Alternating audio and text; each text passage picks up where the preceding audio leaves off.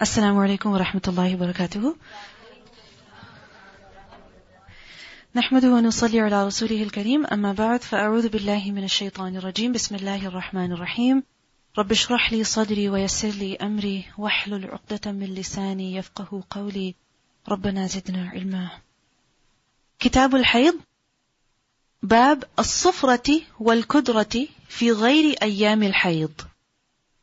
الصفرة yellowish discharge والكدرة brownish discharge في غير أيام الحيض in not the days of حيض meaning outside the days of حيض outside the regular period if a woman sees yellowish discharge or brownish discharge then what is that what is the ruling concerning that is that considered period? Is that considered discharge? Should a woman pray? Should she not pray? Does she have to do wudu before every prayer? Is she going to deal with it like haid, like istihada, or like tuhur? Basically, that's the question. حدثنا قتيبة بن سعيد قال حدثنا إسماعيل عن أيوب عن محمد عن أم عطية أم عطية she narrated قالت she said كنا we used to لا نعد we would not count meaning we would not consider الكدرة the brownish discharge was sufrata and the yellowish discharge shay'an anything. Meaning we would not consider it anything at all. In other words, they would not bother to do fresh wudu before every prayer. They would not treat it like menstrual blood. They just consider it like normal vaginal discharge. So basically, if this discharge, color discharge, is outside the time of haid, then it will be ignored. Meaning a woman does not need to pay any attention to it.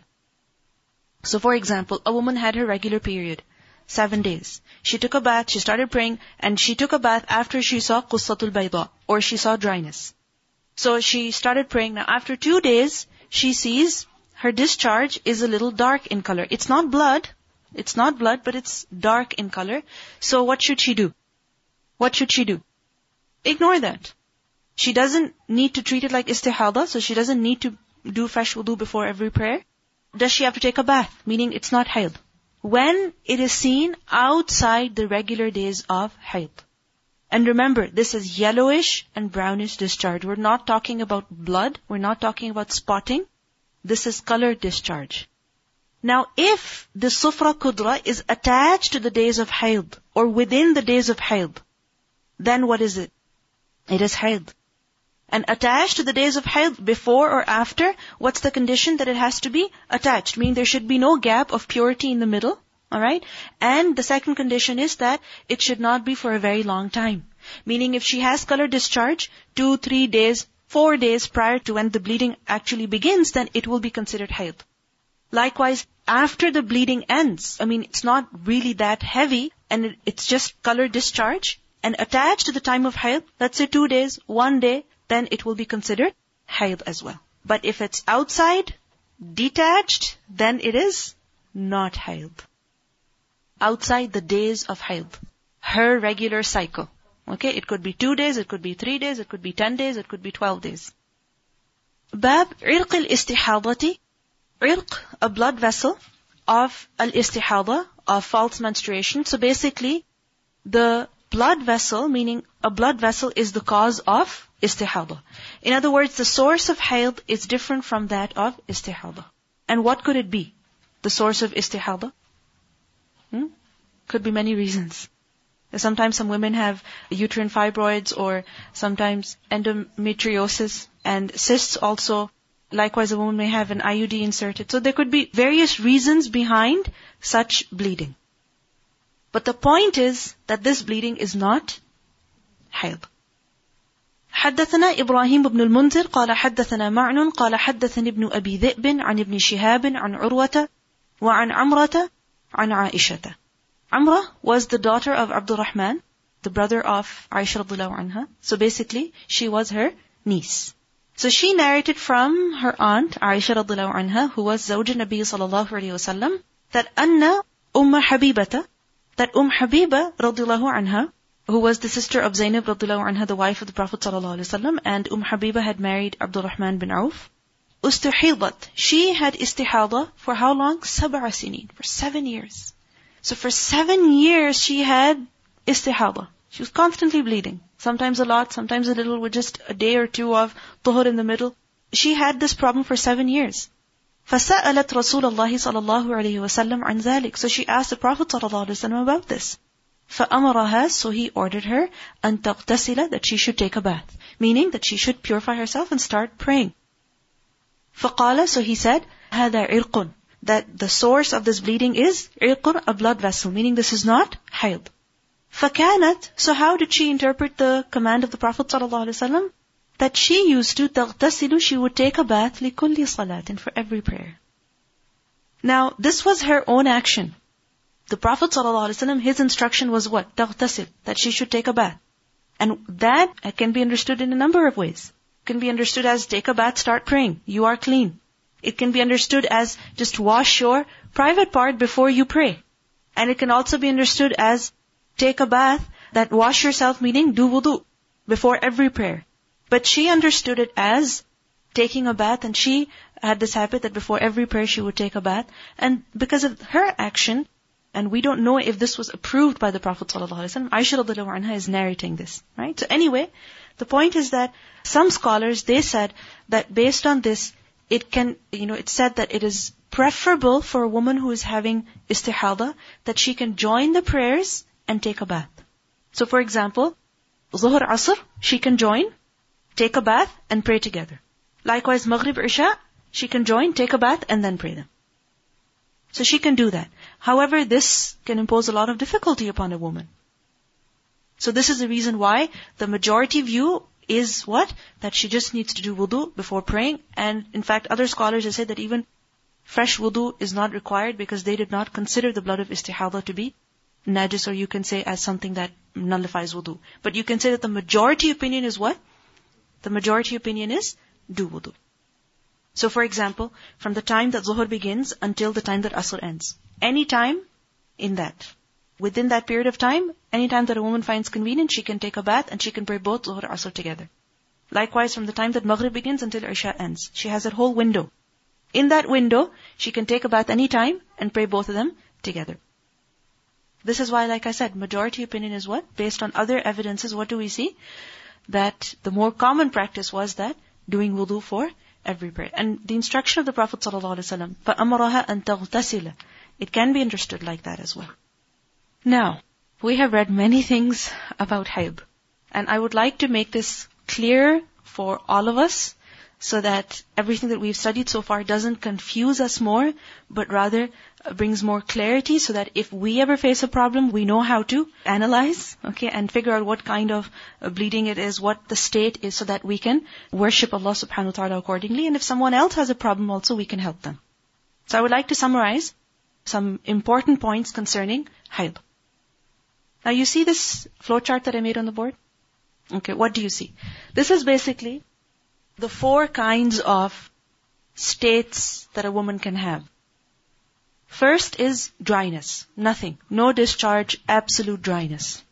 When a woman has complete dryness, that is a sign of tuhur. That is a sign of tuhur. Secondly, qussatul bayda. What does that mean? Clear discharge. White discharge. Clear. That also is a sign of tuhur. Thirdly, sufra and kudra. Yellowish, brownish discharge. Now this can be either tuhur or it can be hayd. When is it tuhur? When it's outside the time of hayd. When is it hayd? When it's in that window or it is joined with hayd. Then it will be considered hayd. The fourth thing is the blood, which is the most complicated. And this blood can be a little or a lot. So we're not talking about heavy bleeding, we're not talking only heavy bleeding or we're not talking about only spotting. We're talking about any kind of bleeding. So any blood that a woman sees coming out from her vagina, that is considered what? Dam. Now this dam is of three types. Firstly, hayd. It could be hayd. Secondly, it could be istihada. And thirdly, it could be nifas. And remember, it can be a little, it can be a lot. Now when is it hayd? The first question, when is blood hayd? Okay, when, when it comes in the habit days, the ada, when it has certain characteristics, then it is hayd.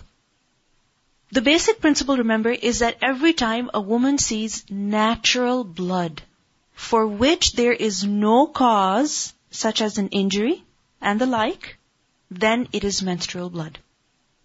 Ibn Taymiyyah, he said, the basic principle concerning everything that comes out of the womb, meaning every kind of blood, is that it is menses.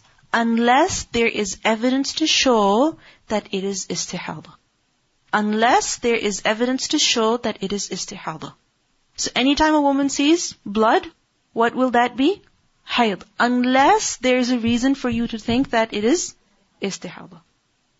Now, secondly, is istihada. When is istihada? When will blood be considered istihada? Because of two reasons. First of all, when it is a prolonged period, continuous, continuous bleeding. Because remember that your regular cycle can also change. So when it is a prolonged period, and secondly, which is more important, is the difference in the characteristics of the blood. The difference in the characteristics of the blood. To summarize, to review again, the characteristics of the blood of hayd. What are they? That the blood is darker in color. The texture is different. It's thicker, actually. Thirdly, it has a smell. And fourth, some scholars have also said the blood of hayd does not clot. The blood of hayd does not clot. Some scholars have also said that. But the blood of istihada, it clots. For example, in menopause, many women complain of this, that they're bleeding two, three weeks and they're having literally clots coming out. So that is a sign, is an evidence that it is not. Now regular small clots, if it's a habit of a woman to have that in her period, then it is considered her period.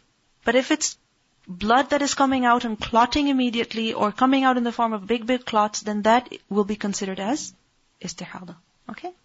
Now, Inshallah, we'll go more into the details of hayd and istihada with a few more points, but before we continue, uh, the last point, which is of nifas. When is it nifas? After childbirth. So basically, the main issue is hayd and istihada. Everything else is clear? Okay. Now, when it comes to hayd, remember that the beginning and ending of hayd for each woman is different. The way it begins, the way it ends for each woman is different. For some it begins with bleeding, for others it begins with color discharge and ends in the same way as well. Another important point is that there is no minimum or maximum number of days for hayd or for tuhur. Okay? There is no minimum or maximum number of days for hayd or for tuhur. What does hayd mean? Period. And tuhur, the period of purity in the middle. Hayd depends on the habit of every woman and the characteristics of the blood.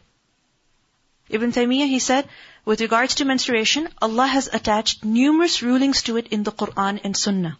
But He did not state the shortest or longest length, or the length of the period of tahara between two menstrual periods, even though the need to know that exists. When there is a need that people need to know about something, then Allah has informed of it. Isn't that so? When he did not inform of it, that means that there is no minimum or maximum number of days for hayd or for tuhur. He said some of the scholars defined a maximum and minimum, but they differed concerning that. Some scholars said minimum is one day. Some scholars said maximum is 10 days. Other scholars said maximum is 15 days. Some scholars even said maximum is 30 days. So they differed concerning that. Some stated a maximum length without defining a minimum. And the third view is the most correct, which states that there is no minimum or maximum. Why? Because every woman is different. And throughout her life, a woman is going through different stages. So where she had a very regular cycle, all of a sudden that changed. Where everything was fine before baby, after baby everything changed. For 30, 40 years a woman was fine. As she enters into menopause, everything goes haywire. So this is the reason why there is no minimum or maximum that has been specified. Likewise, every woman's body is different. You know, every place that women live, the kind of diet they eat, the kind of climate they're exposed to, the kind of physical work that they're exposed to, even that has an effect on their period.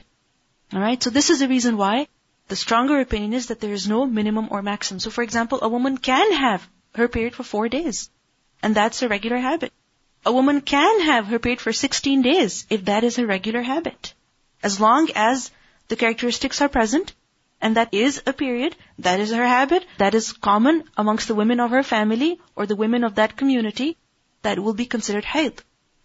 Then, one more important thing is that a woman's verdict concerning the length and frequency of her bleeding is accepted, meaning whatever a woman says about her period, the length of that, the frequency of that, it will be accepted as long as it is something not unusual. If it is unusual, a woman says, I have period for 16 days, then what has to be seen? Hmm?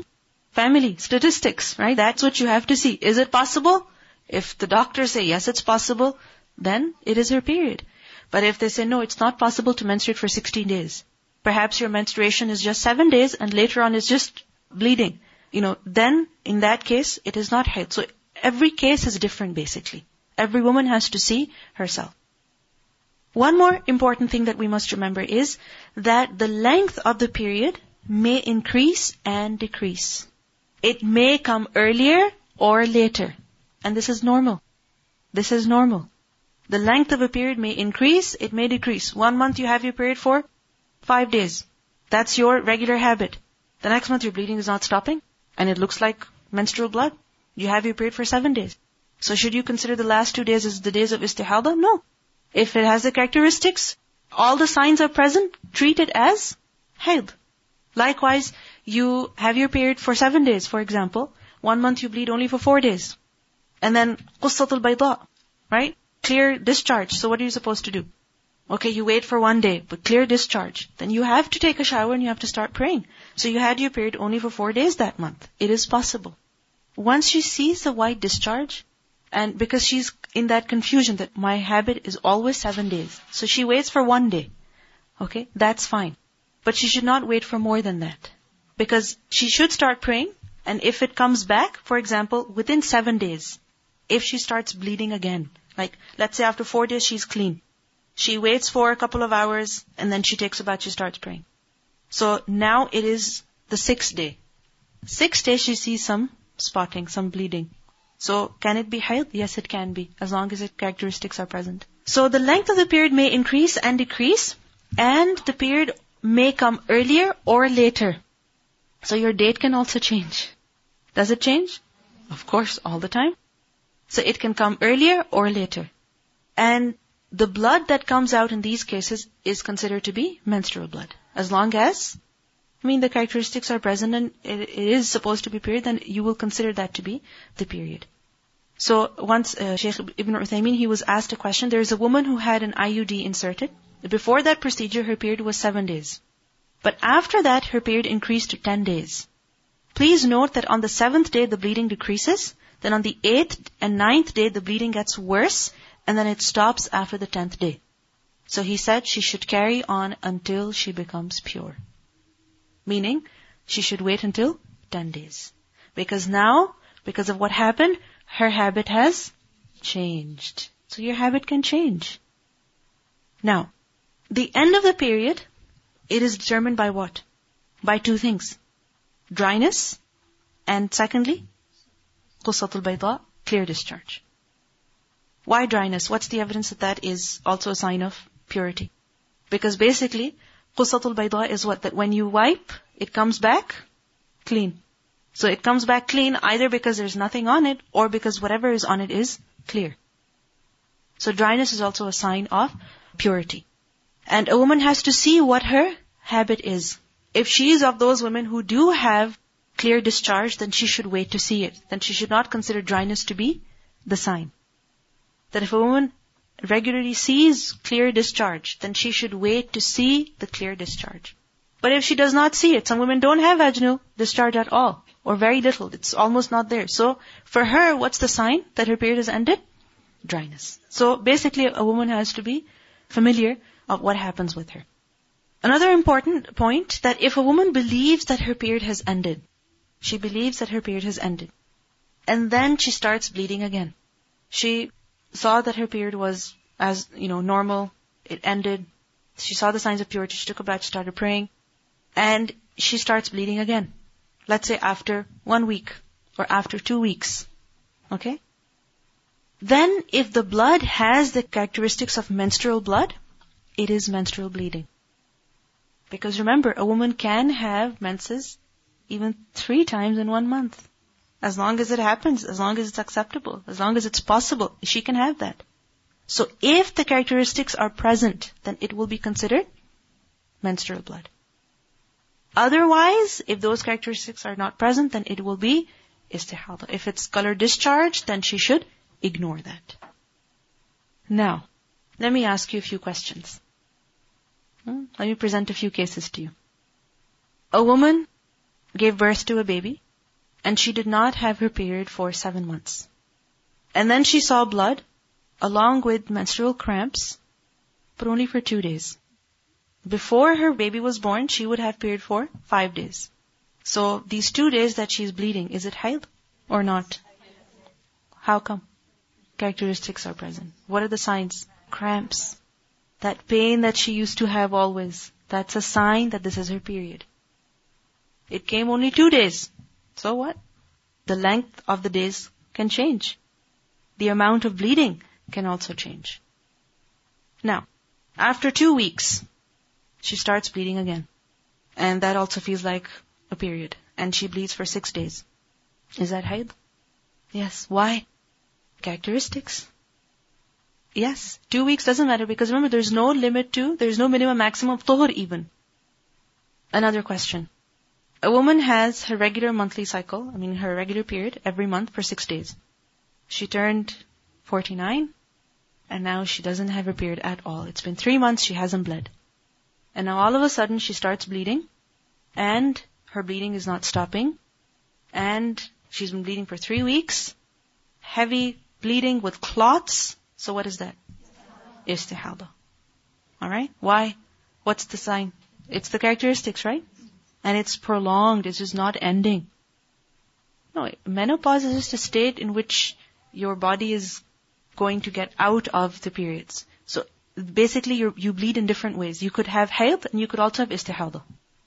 First few days, if she sees that the blood has the characteristics of hayd, then she will consider it hayd. But if it doesn't have the characteristics, it's it's just it's just thin blood. It's just streaming out, and occasionally there are just big clots. Okay, and she doesn't have any pain, uh, any signs of hayd. Then in that case, she will consider it to be istihada from the beginning. Yes, it doesn't have smell either. When you have a period, you know it's a period. Then, another question. A woman was taking birth control pills, and then she stopped taking them. And she had spotting for three days that smelled a lot, a little bit of pain, but not really like her normal period. What is this? Haid. Why? The smell is there, a little bit of pain is there. So the signs of haid are present. Even if they're very less, but they are present. Another question. A woman did not have her period for almost a year. She went up for a hike on a mountain, and then she came back, and she felt her menstrual cramps, and she started bleeding. Haid.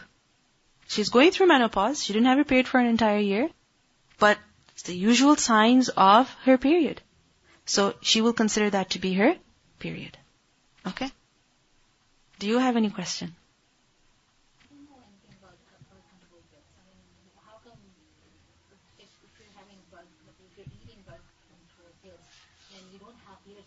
Yeah, you don't have them. She stopped taking them, and now that her cycle's coming back, it's messed up. When you're taking the pills, it comes on just certain days only. But when you go off of them, your body is readjusting. So because of that, the period will also be affected. Right? Hormones, exactly. Any other question? The sign is clot, right? But the istihada doesn't have clot. No. Istihada has big clots. But the eyes are also? Hayd, it's different kind. It can come in clots, but it's different. It can be like thick, mucousy. But istihada, the clots, you know, if a woman sees them, she knows that this is something not normal. Any other question? Yes, Ali? like six-year-old child. Is that still a period? I don't know.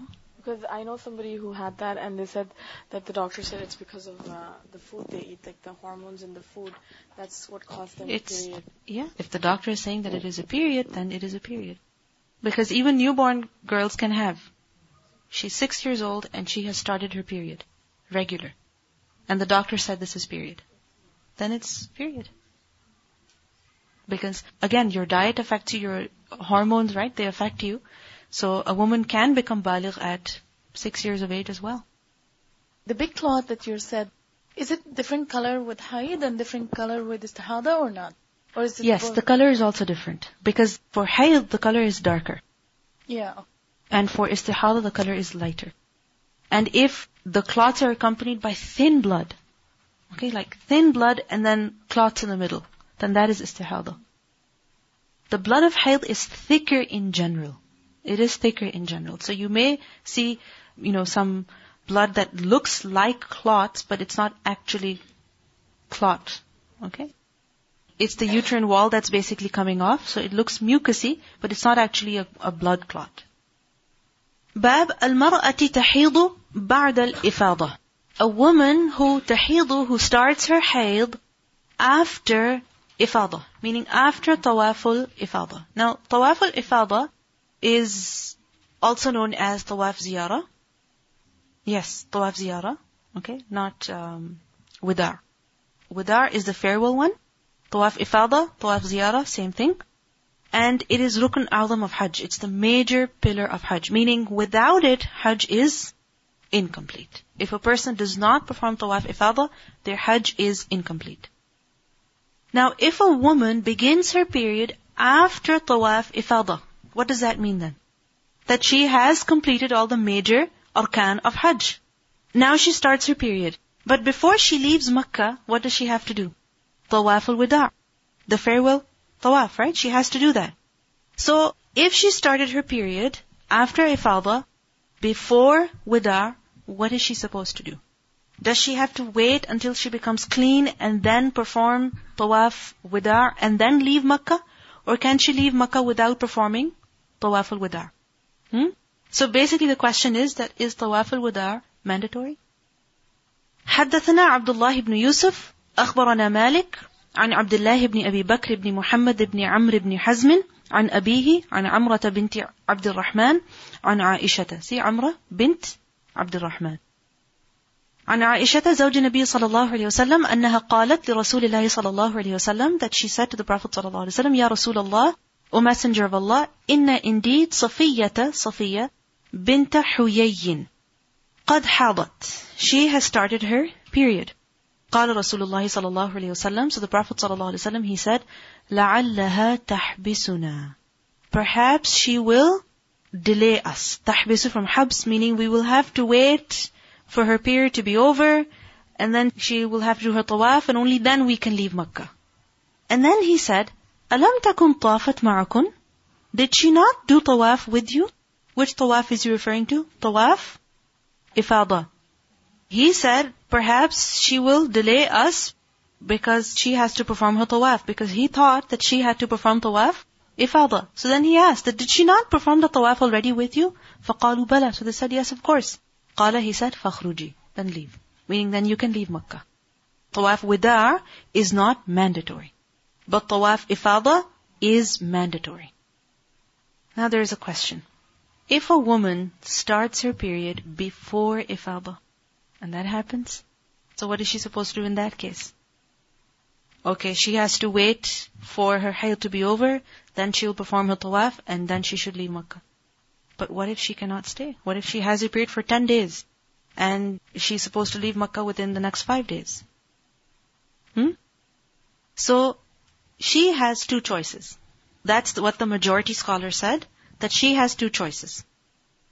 The first choice is that she will remain in her ihram because she hasn't had tahallul thani, right? She hasn't come out of complete ihram. Tahallul thani is after this tawaf, tawaf ifada. So she will stay in her ihram until she's able to return. So for example, she lives in Saudi. She lives in Dammam. Flight is from Jeddah to Dammam. So she says, okay, fine, I'll go. I don't want to miss this flight. My children are at home. I should go. Next weekend I'll come back with my brother and do my tawaf. So until that next weekend, she's in her ihram. Okay? Until she can return and do her tawaf. But this is difficult. So what's the next option? The next option that she has is that she is like muhsara. In the Quran, what do we learn? وَأَتِمُّ الْحَجَّ وَالْعُمْرَةَ لِلَّهِ Complete the Hajj and Umrah. فَإِنْ أُحْصِرْتُمْ But if you are prevented, meaning some reason, and you're not able to complete the Hajj, you're not able to complete the Umrah, then what should you do? You should offer sacrifice and come out of the state of Ihram. So that's what she will do. She will offer sacrifice, she will come out of the state of ihram, but her hajj is not complete. Okay? Her hajj is not complete. So the miskina will return home without her hajj being complete and her obligation still remains. Okay. Now this is also extremely difficult. Now these days, okay, you have to take a flight across the continent and you have to go there. But you have to pay thousands of dollars. It's not easy. And for people back then, they had to travel for months and months to go to Hajj. So basically the journey to Hajj is not an easy one. Now a woman has that physical strength, she has the financial means, or she may be able to have the financial means, maybe in the next 10 years or so, but it's not guaranteed. Or it's not possible for her to return again and again. She came with so much difficulty this time. How is it possible for her to come again? The Hajj is not easy. It is quite challenging. It is quite difficult. So, Shaykh al-Islam Ibn Taymiyyah, he said that she will do tawaf in that state after she can ensure that her blood will not contaminate the masjid. Okay, so she has to ensure that the blood will not contaminate the masjid, and then she can go and do tawaf. Why? Because this is an allowance that will actually create ease, that will facilitate for her, and this is what we see of the maqasid of the sharia, you know, the masadir, the reasons why certain allowances are given is to create ease and facilitation for people. But remember that this is an allowance for who? An exception for who? For a woman who is not able to come back. Who doesn't see in the near future that she'll be able to come back. A woman is aged, let's say. Or she lives in a country from where getting a visa or getting the means to go for Hajj is very difficult or it is extremely expensive and given the financial situation that she's in, it's not possible for her to do that. Okay, so this is an exception only in her case. And this should not be generalized. It should not be generalized, meaning every woman should not take advantage of this exception. So for example, a woman who lives in Saudi. For her, it's not difficult at all. I mean, yes, they have a limit to the number of Hajj they can perform every few years, but still, she can come maybe in the next five years, maybe the next year she can come. So, she should not do this. Okay? Likewise, a woman who is able to return to Makkah frequently. Let's say her family, they go for Hajj every few years. They go again and again for Umrah. So she says, instead of going Umrah next Ramadan, I'm going to go for Hajj. So I can do my Hajj. Or let's say there's a woman who is able to perform Hajj and perform Umrah again and again. She is able to. But every time she comes for Hajj, this happens with her. And actually, I've met a lady who said this to me. She has the financial means, she has the physical strength, but it's happened with her a number of times because she's going through her stage of life where the periods are irregular and Hajj, there's so much physical exertion. So that itself can cause some women to have their period.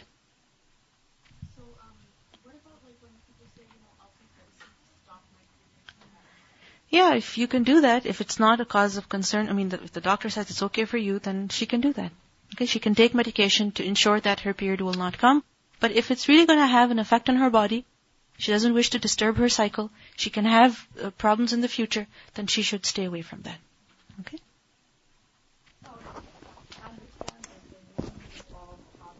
The, the possibility of doing it. But if someone, like in that case, is worried, because no one can guarantee that they're going to leave until the next Hajj. Exactly. So can she perform her ifada in that state? And if she come back... See, there should be a reason to, to have that fear. Okay. Because, it, let's say she's sick, or she is getting older and older, so she has this fear that she might not be able to make it. When you have the intention to come back and do it, then Allah will accept that inshallah. A lot of the times when we are planning to go for Hajj, we don't uh, actually think about this. When we were going, we did like a coach uh, seminar, and uh, Sheikh Muhammad Sharif was saying that it's something natural that Allah has given us. So there is also allowances and all these things, but at the same time, when we choose a package, we should make sure it has that many days that if Nauzubillah you did get your period, then it doesn't fly off. They're not returning the, the, The next, next day exactly. Like so that is something very important that we should look. And I was just gonna mention about birth control. Like when I was doing Hajj, there were uh, ladies whose daughters, single daughters, were taking it, and Subhanallah, some of them still got it, Yeah. even though they were taking it. So it's unpredictable. Yeah. And uh, It's not guaranteed. Yeah, and the last point, like, you know, when you leave, uh, you're in ihram. A lot of people don't know, but uh, if you have the intention to come back, you're still in ihram. You cannot be intimate with your spouse. So these ladies, they were like getting their daughters married, and like I was embarrassed, but I had to tell them. I'm like, uh, look, auntie, you're gonna get her married. She's gonna be in ihram because that's the option she was going for. That I will, uh, she will eventually come back with her husband. She's single right now, and I'm like, do you know about this? So it's like, you know, we need to really get educated about Hajj, and and you know, Subhanallah, it's something natural that happens, but we should be prepared. Like for example, uh, I remember when I went, I was expecting my period. So I actually rushed it, like as soon as there was uh, time to do it, because it is three, four days, right? So if you know you're gonna get your period, you do it right away. Don't wait Yes. the next day. Yes. Do it right away. Don't don't be in that uh, that boat like if you're you haven't gotten Don't your period. Yeah. Perform tawaf ifada as soon as possible. Tawaf ifada, if missed and a woman intends to come back and do it within the days of Dhul Hijjah. Okay? Either that same year or the next year, but until she does it, she is in the state of ihram. Okay? Yes, if she intends to just delay her ifada until she's clean and she can come back, then she is in that ihram because she hasn't had tahallul thani. So that means she cannot have intimate relations with her husband, but tahallul awal was done, which is why she can trim her hair and nails. And if that is difficult for her, which is very difficult, then what should she do? Offer sacrifice, come out of the state of ihram, and repeat the hajj all over again, whenever possible. And if that seems very unlikely, then what should she do? Perform tawaf in her haid, after making sure that the blood will not contaminate the masjid. For example, a woman, she says, next week I'll come back with my brother and do my tawaf. And next week something else happens and she's okay next, next weekend and keeps getting delayed and delayed and she's like, this is not working out. So what should she do? Come out of ihram, wherever she is, but have the sacrifice done. Okay? She can have it done over there. Exactly. She can appoint someone to do it for her. حدثنا محلى ابن أسد قال حدثنا وهيب عن عبد الله بن طاووس عن أبيه عن ابن عباس قال he said رخص للحائض أن تنفر إذا حاضت رخص a rukhsa, an exception was made, allowance was given for who? For the ha'id, for the menstruating woman, and tanfira, that she can leave إذا حاضت when she begins her period. Meaning he said this concerning tawaf al-wada. That if she's not able to perform tawaf wada, then she can just leave. And this exception is for who? This permission is for who? For the menstruating woman. So she may leave without performing tawaf al-wada. One question about tawaf ifada. Can someone else do it on her behalf? I mean, Rami, Rami al-Jamal, you can appoint someone to do it, right? So what about tawaf ifada? No, you can't. You have to do it yourself. وكان ابن عمر and Ibn Umar radiallahu anhu يقول he used to say في أول أمره in the beginning of his matter, meaning earlier on, his opinion was what? إنها لا تنفر, that she's not allowed to leave. She has to wait until her period is over, she becomes clean, then she does tawaf wada, and only then she can go. This was his opinion. And if she's not able to stay, then she will come out of the state of ihram, offer sacrifice. Her hajj was incomplete. This was his, his opinion. ثم سمعته, and then I heard him, the narrator is saying, يقول, he was saying, تنفر, that she can leave. So he changed his opinion. Why? Because inna Rasulullah sallallahu alaihi wasallam rakhasa lahunna because the Prophet sallallahu alaihi wasallam allowed for them. So what do we see over here? That Ibn Umar changed his opinion when he learned the hadith of the Prophet sallallahu alaihi wasallam. So this should be our way as well that if we find out about the hadith of the Prophet ﷺ that proves something, then even if we believed something, practiced something that was different before, then we should change our opinion according to the instruction of the Prophet ﷺ. Imagine Ibn Umar being a companion. I mean, he changed his opinion as soon as he found out, right? Now, there is a question. If a person, if a mujtahid, for example, Ibn Umar anhu changed his opinion, before he changed his opinion, he must have told someone that no, you have to wait until you're clean, and if that's not possible, then you have to come out of ihram, your hajj is incomplete. But later on, he found out that there's an exception. So is he responsible for what happened before? Is he supposed to go find that person and tell them? Is he supposed to pay them for the sacrifice that they made that was not required, or the hajj that they repeated that was not required? Are they supposed to make up for it? No that when you do tell someone about something, then, which is why at the end of every fatwa, what do you read? Wallahu a'lam. Allah knows best. Which means that our statement is not the final one. There may be something out there that we don't know of that is more correct. But the point is that if a person, if a mujtahid changes his opinion, then he doesn't need to make up for the mistake that happened before. Why? Because that was based on his firm understanding and belief. And also one more point. If the companions did not know about all of the ahadith, then how can we expect that the scholars after them knew about all of the ahadith? If they were prone to making mistakes, then anyone after them can, right? But we think all of the Sahih ahadith have been collected, have been classified, you know, they're in Bukhari, in Muslim, in Sahih Sitta, or in the collection of Albani. But there's still people researching more and more today and finding out that there are more ahadith out there. Exactly. They're, they're not that old. باب إذا رأت المستحاضة الطهرة when a mustahada woman, a woman who experiences istihada, when she sees a tuhr, when she sees the signs of purity. Now for a woman who experiences istihada, what is tuhr for her? Tuhr basically is time outside of hayd, right? So tuhr for her is when she is not having hayd, even though she may still be seeing blood. So tuhr for the mustahada woman is not just dryness or qussatul bayda, it can still be blood. Okay, but that blood is different. That blood is not the blood of hayd, it is the blood of istihada. So when she sees tuhur basically, when she's not having her hayd in other words, even though she is bleeding, what is she required to do? Meaning, is she supposed to start praying immediately? Is she supposed to pray at all? Can she have relations with her husband? What is permissible for her and what is not permissible for her? This is what the question is. قال ابن عباس Ibn Abbas anhu, he said, تغتسل She will take a bath when she sees tuhur, meaning when her hayd is over, even though she sees blood. When her hayd is over, تغتسل She will take a bath, وتصلي And she will pray, ولو ساعة Even if it is for an hour. What is for an hour? The sign, the state of purity. So for example, a woman has her hayd. She became clean. She saw the signs of purity let's say she had complete dryness and she takes a bath, she starts praying. Now after an hour, she starts bleeding again, but that blood is different. It's thin, it's just flowing constantly, doesn't have any smell, no cramps, nothing.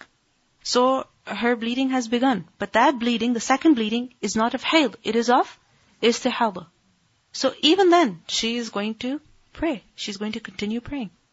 If she has her cycle for seven days. She doesn't have istihada generally. Within the seven days, she sees the blood. That blood looks like menstrual blood. She will consider to be menstrual blood.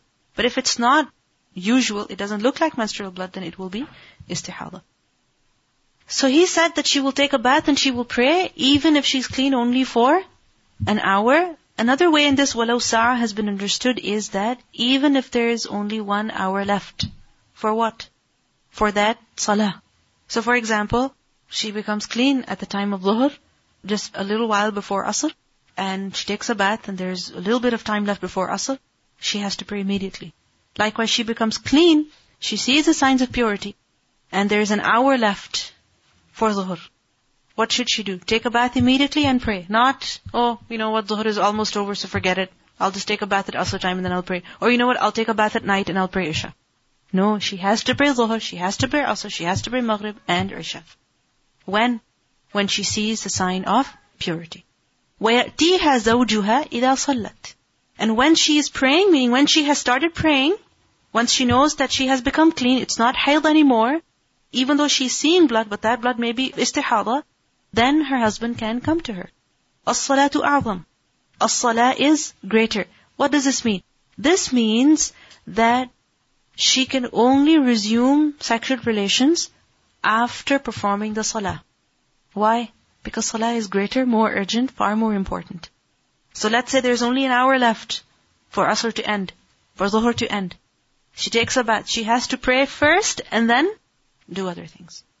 Another understanding of the statement is that based on the statement, Imam Bukhari is doing qiyas that when it becomes permissible for a woman in istihada to pray, Okay? So a woman who has istihada, when she starts to pray, then it is permissible for her to have relations with her husband as well. What's the evidence? That as-salatu a'zam. Salah is greater. So if she's allowed to pray, Even when she's bleeding, then she is allowed to have relations with her husband, even when she's bleeding. Provided that that blood is of istihada. And it is known that the mustahada prays, she prays fard, she prays nafil, she prays sunnah. So, it is also permissible for her to have relations with her husband. حدثنا أحمد بن يونس عن زهير قال حدثنا هشام عن عروة عن عائشة قالت she said قال النبي صلى الله عليه وسلم إذا أقبلت الحيضة فدع الصلاة that when the hayd begins then leave the prayer وإذا أدبرت and when it leaves فاغسلي عنك الدم وصلي then wash away the blood from you and start praying so basically when the blood of hayd is there then no prayer and no relations. When the blood of hayd is gone, then prayer as well as relations. Even though she's seeing blood, yes, provided that blood is of istihada. Because for a mustahada woman, she's constantly bleeding, right? باب الصلاة على النفساء وسنتها. الصلاة, the prayer على النفساء, upon the nufasa. Nufasa, plural of nafisa, a woman experiencing postnatal bleeding.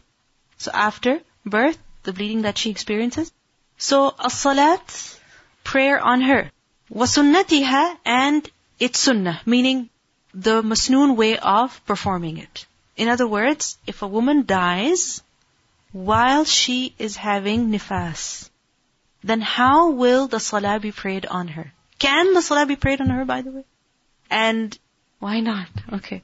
But some people, they said that a dead body is najis. And especially if a woman is menstruating, there's blood coming out, there's najasa coming out, that is impure. So if you touch the body, your wudu breaks Right? And if a woman is bleeding, then she's unclean. So do you pray on her salatul janaza? That was a question that was raised once upon a time. And there are people who may raise this question today as well. So Imam Bukhari proves that yes, you have to pray janazah on such a woman. And what's the way of performing it? That's what we find out from the hadith of the Prophet ﷺ. حدثنا أحمد بن أبي سريج قال أخبرنا شبابة قال أخبرنا شعبة عن حسين المعلم عن ابن بريدة عن سمرة ابن جندب أن that امرأة a woman ماتت في بطن that she died في بطن What does it mean by في بطن? Batan is the Stomach, right? So fi batnin has been understood in a number of ways. First of all, due to batn, meaning due to pregnancy. So in other words, she was still pregnant. And she died in that state. She's not bleeding, but she was pregnant. Secondly, fi batnin means due to childbirth. So for example, the labor or the postnatal bleeding was, for example, she had a hemorrhage, the bleeding would not stop, and as a result she died. Or she gave birth, everything was fine, and while she was still having postnatal bleeding, she died in that state. So matat fi batnin. فصلى عليه النبي صلى الله عليه وسلم So the Prophet صلى الله عليه وسلم he prayed the janazah on her. فقام and how did he pray? فقام so he stood وسطها the middle of her body, meaning the opposite of the middle of her body. Because for a man, I mean, the imam stands by the head, across from the head but for the woman across from the middle of the body. So this is the sunnah. So this proves that the woman who is experiencing postnatal bleeding, her body is not najis. Even if blood is coming out excessively from her body, yes. Because sometimes it's a lot of bleeding. Like for example, if a woman has a hemorrhage, it's a lot of bleeding. Constantly she's bleeding, bleeding, bleeding. It's uncontrollable. I mean, there's no menstrual pad, nothing at all that can, that can control that bleeding, that can actually contain that blood. There's so much bleeding. So, she has died even, but still maybe the blood is coming out or, you know, it's possible, right? So, her body is not unclean. She will be prayed upon. Next, bab. Now the tarjuma, there's no chapter heading that has been given. What does that mean? That this is a further explanation of the previous.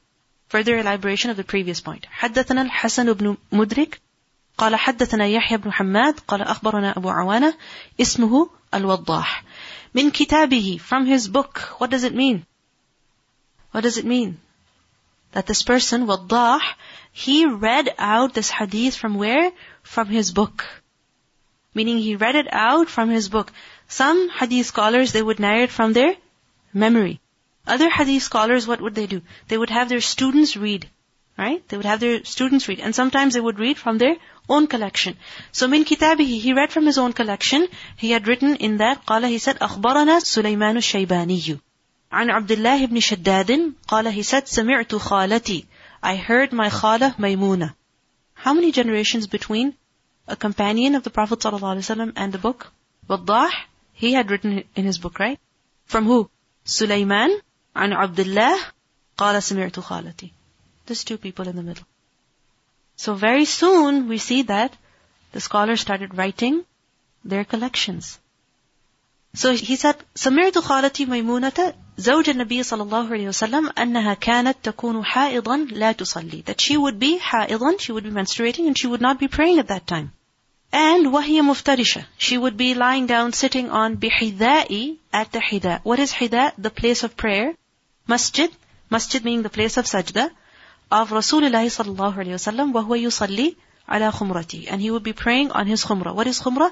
Khumrah is shawl. So basically, he would be praying and she would be right where he was praying, right at that spot or right by that spot. She'd be lying down or sitting. And إِذَا سَجَدَ When he would prostrate, أَصَابَنِي بَعْضُ ثَوْبِهِ Some of his garment would actually touch me. You know, imagine somebody's praying and you're lying down right next to them.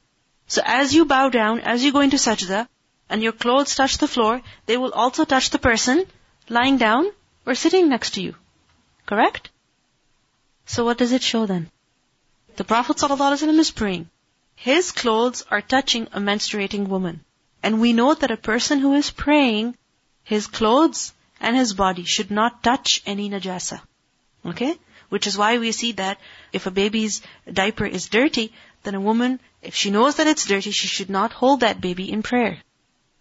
So, the fact that the Prophet ﷺ's clothes would touch her during his salah proves that a menstruating woman's body is not unclean. In the previous bab, what was proven? That the nufasa, their body is not unclean. Over here we see that the ha'id, her body is also not unclean. It is tahir. So she can touch the place of prayer, she can touch the mat, and this is the reason why some scholars even allowed that she can go to the masjid, and some scholars even allowed that she can touch the Quran, according to one opinion. So where it is necessary, she can. Alright? Any questions? Yes.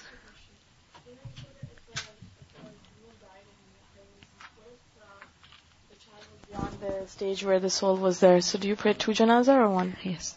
You pray the janazah for the child as well. Okay. Both janazahs will be prayed for the mother as well as the baby, if the baby was mukhallaqa, and the ruh was blown. So after four months, basically. Any other question? It's not a question, it's just a comment, and uh, it's very sad. I went to see my doctor this week, and uh, she's a Muslim doctor, but she doesn't wear hijab, but she knows her deen. And she says, she was just talking, whenever we go, we always talk generally about our families and whatnot. So she was telling me how sad it is that Muslim couples come to her asking for abortion. And she says, Amina, they are in full hijab, abaya, niqab. The husband is, has a beard and he's wearing a kurta. And I tell them, it's not allowed. They say, you don't know anything. They actually tell her she doesn't know because she doesn't wear a hijab. When I explain to them, they say, no, the ruh is not blown into the body yet, into the baby yet, so it's okay. She said, it's not okay. She said, I explained to them and they just don't listen. And she tells them clearly, I tell them, do not come to my office, please. But she said, or I will give you one thing. You have the baby and I will find another Muslim family who wants that child. And I will give that child to the, to the family. Then there, one man actually told her, who will give the child away? She said, what? And who will kill the child then? He said, you can say you can't give the baby and you can kill the child? She said, what are you talking? She said, you know what, go home and think about it. When she told me this, I was thinking I should tell all the imams in the masjid to start giving this lecture in the, in the khutbahs. Because this is something that should not be allowed. How can we Muslim parents be so ignorant? That we are actually telling the doctor to ha- let us have an abortion. And she was so upset, she was actually in tears, and she said, Amina, this happens to me every day. She said, they are not educated, they don't seem to realize. And it's a sad situation. It's a very sad situation. But imagine if janazah has to be performed, then, I mean, how, how can you go and kill? Yes. all these things in different scenarios, the tahor and haid and everything. For a young girl who's just, you know, in that stage, beginning her menses, she doesn't know her body yet, she doesn't know what menses are really. How would you simply explain, you know, just these things to them? For a woman who has begun her menstruation? For a young girl, you know, like she's very young, you know, is playful, doesn't really know her body that much yet. You know, these stages, uh, either she's tahor or not, she doesn't know this yet, you know. Yeah, it doesn't concern her. But I'm just saying that a little girl who does not have any period, or she has, She just began. yeah, period. then it should be explained to her. Simplify it to say that either you see, when you wipe yourself, you see nothing. It's dry. That means you're clean. Or when you wipe yourself, you see clear discharge. That means you're clean. When you wipe yourself, you see color discharge, yellowish, brownish. Yeah, so you can summarize in the same way, right? And also remember that let young girls who have begun their periods be have that confidence to be able to speak to you, to be able to approach you concerning this.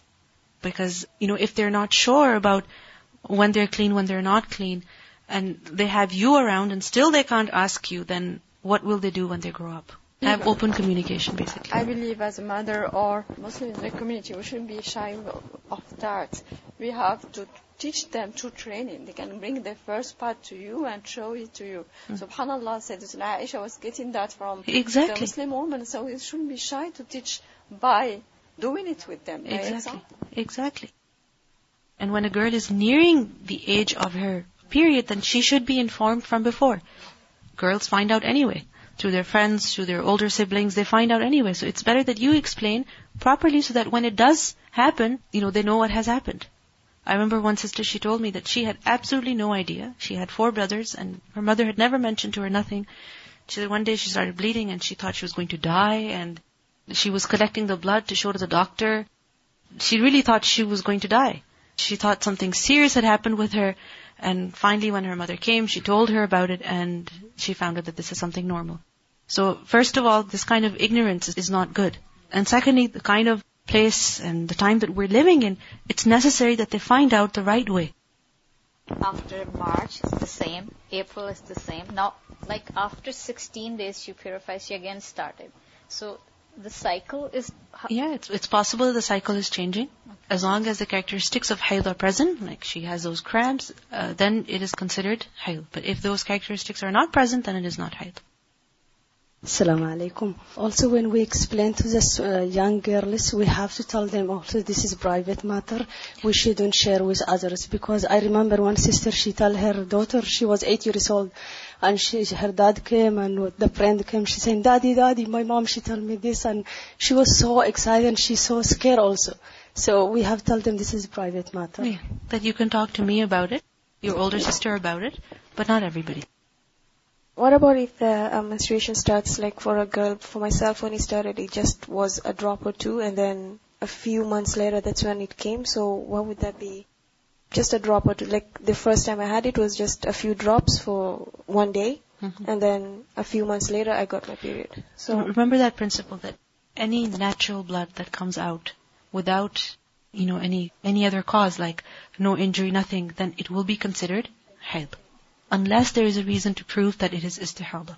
So it is not istihada. Why? Because you're not bleeding constantly, first of all. Okay. so I would have like like for myself or for any Consider other that to be hayd. Yeah. When that's over, take a bath, even if that means after one day. Because remember, there's no minimum number of days for hayd.